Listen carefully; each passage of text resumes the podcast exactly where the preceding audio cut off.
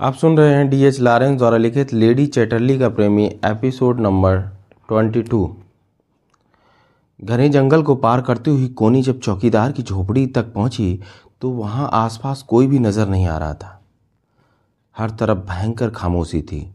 ऐसा लग रहा था जैसे वहाँ कोई रहता ही ना हो और पत्थरों से बनी यह झोपड़ी युगों युगों से खाली पड़ी हो।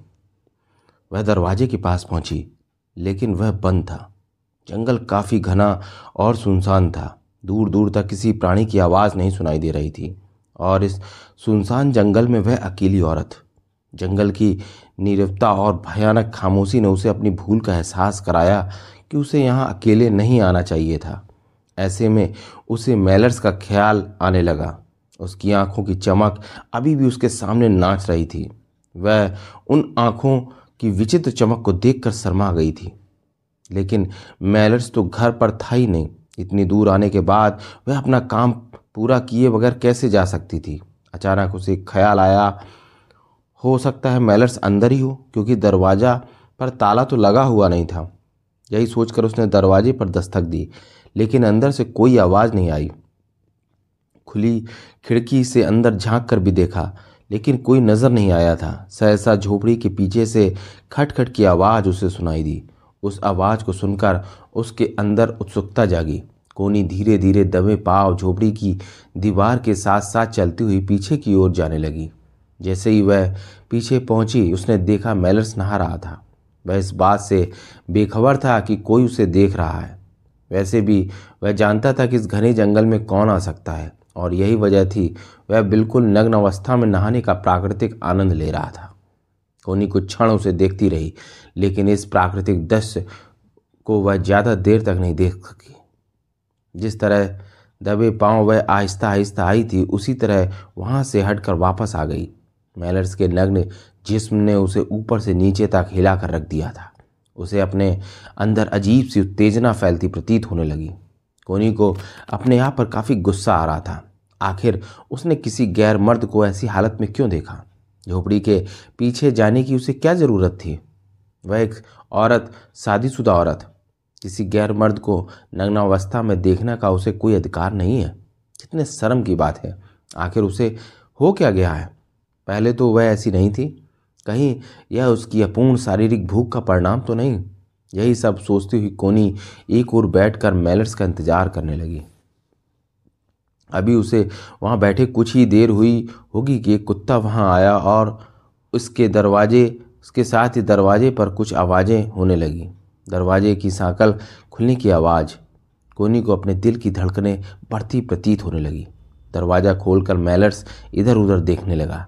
जैसे ही उसकी नज़र कोनी पे पड़ी, वह संभल कर खड़ा होते हुए बोला, अरे, मालकिन आप, आइए आइए, अंदर आइए। उसने कोनी को कुछ इस अंदाज में कमरे में बुलाया जैसे कोई पुराना परिचित प्यार से बुलाता है।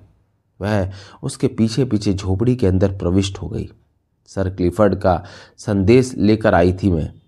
उन्होंने बहुत ज़रूरी काम से आपको घर बुलाया है। कोनी को इस वक्त अपनी सांस काफ़ी तेज चलती हुई प्रतीत हो रही थी। क्या आप मेरे गरीब खाने में बैठेंगी नहीं? जी नहीं, मैं तो सिर्फ़ सर क्लिफर्ड का संदेश पहुँचाने आई थी। क्योंकि हमारा नौकर बीमार है। इसलिए मजबूर होकर मुझे ही आना पड़ा। कोनी की नज़र बोलते वक्त बार बार मेनर्स की नज़रों से टकरा रही थी। मैं अभी तैयार होकर आपके साथ चलता हूँ, मालकिन। दोनों की नज़रें आपस में मिलकर समानता का जो संबंध कायम कर बैठी थी, वह कुछ ही क्षणों में समाप्त हो गया था। दोनों को एहसास होने लगा था कि उनका रिश्ता नौकर और मालिक का है। चलते समय कोनी ने कमरे में चारों ओर नज़र दौड़ाकर देखा और मैलर्स की ओर देख कर कहने लगी, क्या आप इस झोपड़ी में बिल्कुल अकेले रहते हैं? जी मालकिन, लेकिन मैंने तो सुना था कि आपकी माँ भी आपके साथ रहती है। जी नहीं, माँ तो गाँव में रहती है। इसका मतलब है आपकी बेटी भी माँ के साथ ही रहती होगी। जी हाँ माँ ही उसकी परवरिश कर रही है। हर शनिवार को माँ झोपड़ी की झाड़ पोछ करने आ जाती है। कोनी ने नज़रें उठाकर उसकी ओर देखा। उसकी आँखों में चमक थी। उस चमक के अंदर मेलर्स के मन की भावनाएँ साफ़ नज़र आ रही थी। उस वक्त कोनी ने महसूस किया था जैसे वह बहुत कुछ कहना चाहती है, लेकिन मन की भावनाओं का साथ ज़ुबान नहीं दे रही थी। फिर भी उसने अपने मन पर काबू पाते हुए कहा, मैंने अचानक आकर आपको परेशान तो नहीं किया? मैलर्स ने उसकी इस बात का कोई जवाब नहीं दिया, बल्कि बड़ी गौर से उसकी ओर देखने लगा। उसके होठों पर हल्की सी मुस्कुराहट भी रेंग रही थी। कोनी की नज़रें भी उसे देख रही थी। उसे लग रहा था कि इस आदमी के अंदर कोई कशिश ज़रूर है, जो उस आम आदमियों से अलग रही थी। मेलर्स की सोचें भी कुछ ऐसी ही थी। वह सोच रहा था, यह औरत काफ़ी भली है, बुद्धिमान भी है, इन सारी विशेषताओं के साथ साथ भूली भी है।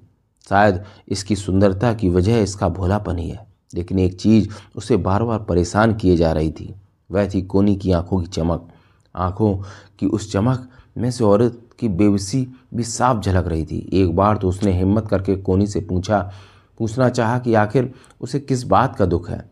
तुम तो इस इलाके की स्वामनी हो। फिर इस उदासी का क्या कारण है? लेकिन अपने अंदर साहस नहीं जुटा सका हुआ है भला एक नौकर अपनी मालकिन से ऐसी बातें क्यों कर पूछ सकता है? काफ़ी उलझन महसूस कर रहा था मैलर्स। कोनी की नज़रों में उसने प्यास देखी थी। शारीरिक भूख की वेदना देखी थी। इसके अलावा उसे उसकी आँखों में कुछ भी नज़र नहीं आया था। दोनों ही अपने अपने ख्यालों में खोए हुए थे। दोनों एक दूसरे से कुछ कहना चाहते थे, लेकिन कह नहीं पा रहे थे। एक को मालकिन होने का बड़प्पन रुके हुए था, दूसरे को नौकर होने की हीन भावना।